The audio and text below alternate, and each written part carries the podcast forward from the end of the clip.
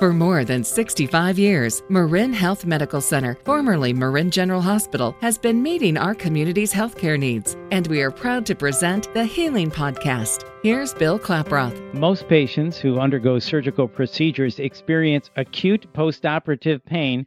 So the question is, with our current opioid crisis, how to manage the pain with minimal opioids. And here to talk with us about this is Dr. David Nelson, who is board certified in orthopedics, board certified in hand surgery, and is the only hand surgeon in the United States who is a member of the International Association for the Study of Pain, and he's been doing research in pain after surgery for 27 years. Dr. Nelson, my goodness, thank you for your time. I appreciate you being here. So let's start here. And this probably goes without saying, but your goal as a surgeon for postoperative pain management is to reduce or eliminate pain and discomfort with a minimum of side effects for the patient. Is that right? Absolutely. I think that's what all of us want from our own surgery is that we want the surgery to be successful, but we don't want to have any pain and we don't want to have any complications either from the surgery or from treating the pain. And the nice thing is that we can do this. So the opioids crisis has really blown up and shed a lot of light on this. And I know you've done your own study on this. Can you tell us about the studies you've done? Yes, I was doing these studies starting 27 years ago, long before we recognized we had an opioid crisis. I was interested in hand surgery and how can I manage my patients well without any pain. And one of the best ways to start for any physician is to just interview your patients after surgery and find out how they did, how much of the pain medicine they took, and did they have any pain. I did my first study asking about this, and I was giving all my patients 10 pills of Vicodin. And it was interesting. The nurses in the recovery room told me everybody else was giving 30. And once I did the study, I found that actually my patients were taking less than five. It also allowed me to look at the various components of this because it's not just giving opioids. The concept of treating the whole patient, which is one of the themes at Marin General, is to make sure you educate the patient about what their pain is likely to be and you can give them pain blockers, just like the dentist gives for your tooth. You can do that at the time of surgery. And it can be incredibly effective if you set up the first experience when the patient wakes up from surgery of not having any pain. And that helps a lot. In addition, we're giving them other things. It's called multimodal analgesia or pain management. And Tylenol and Aleve are amazingly powerful in relieving post surgical pain. A lot of people think that they don't work at all, but research has shown with the proper combination of other things that the surgeon does during surgery, Tylenol and Aleve can be very powerful. Dr. Nelson, you just mentioned multimodal pain management. Can you explain to us what that is? Yes, it's uh, a little bit like using both nails and screws and glue to hold something up.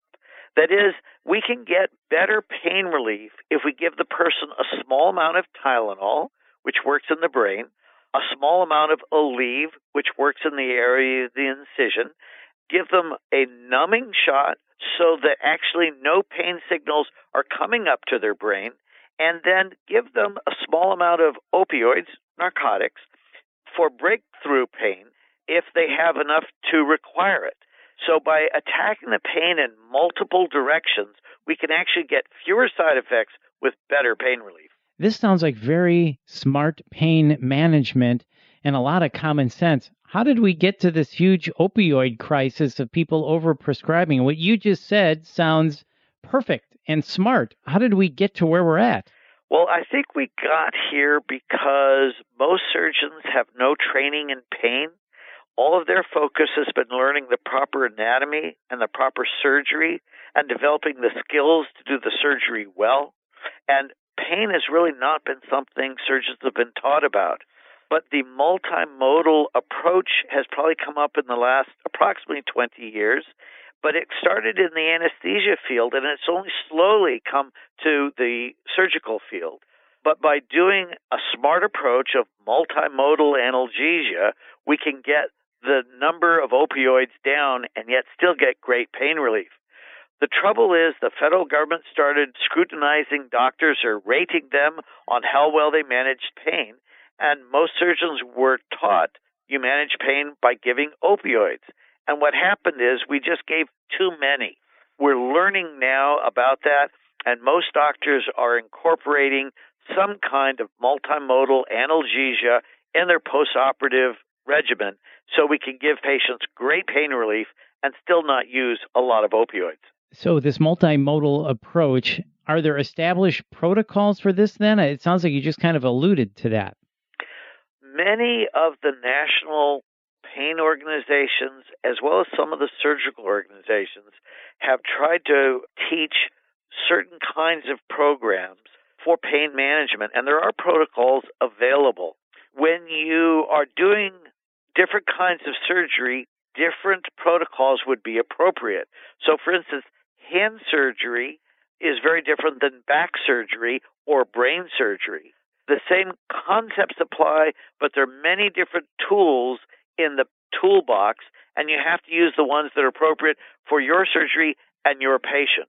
But there are general protocols available. In hand surgery or orthopedic surgery in general, the protocols almost all involve preoperative teaching, and when a patient has better understanding of what he can expect, they just have less pain. We also give blocks prior to the incision so the brain doesn't even know the body's having surgery. Then we give long acting blocks just at the end of surgery so the patient wakes up in the recovery room and we try to have zero pain if possible. Then we're also using Tylenol and Aleve just prior to surgery and then after surgery. And other things such as elevation, ice, and rest are also useful. And studies have shown that when you put these all together, patients have a much better postoperative experience and much less pain than when we ignore these factors. So, if you educate the patient on what to expect and how to manage pain and potentially the side effects of opioids, they are able to make much better informed decisions when it comes time for rehab. Is that right? You're absolutely correct. But not only that, in addition, their experience of their pain will be less. I'll give you just a couple of examples. If I tell you I'm going to stab you with a knife in your back and I touch your back with a piece of ice, you will experience pain. But if you were to take a sliver out of your finger, you know when it's going to hurt because you're the one that's doing it. When you know when it's going to hurt and you can control it and stop it at any time, you just experience that as less pain.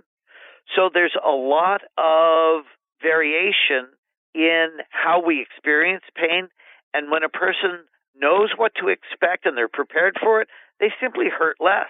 Wow, that's really interesting. And one last point here before we wrap up. You said in your study people actually took less opioids than you prescribed them, if I heard that correctly. So, do people, as an inclination, want to take less medication? And if we teach them that this could turn bad if you take too much of these, they will take less? Is that kind of what your study might have shown? Yes.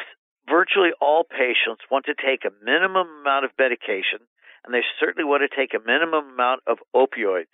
And if you give them pre op education and use a multimodal approach where you're using education, ice elevation, Tylenol, Motrin, pre op blocks, they experience much less pain and they can have a lot less. I've done a study where I looked at radius fractures in the United States and I interviewed 79 surgeons the number of opioids they gave ranged from 5 to 160. I was giving 5, and in another study, I found that 72% of the patients never took any of the drug that I gave them. The multimodal pain approach is so effective, they never took any narcotics. Patients love that. They get less sedated, they have less constipation, and there's less risk of being part of the opioid epidemic. Well, Dr. Nelson, I hope more surgeons adopt this multimodal approach. And thank you for a great discussion on a very important topic. You've been listening to the Healing Podcast brought to you by Marin Health Medical Center, formerly Marin General Hospital. And for more information, go to mymarinhealth.org. And if you found this podcast helpful, please share it on your social channels And be sure to check out our full podcast library for topics of interest to you. I'm Bill Klaproth. Thanks for listening.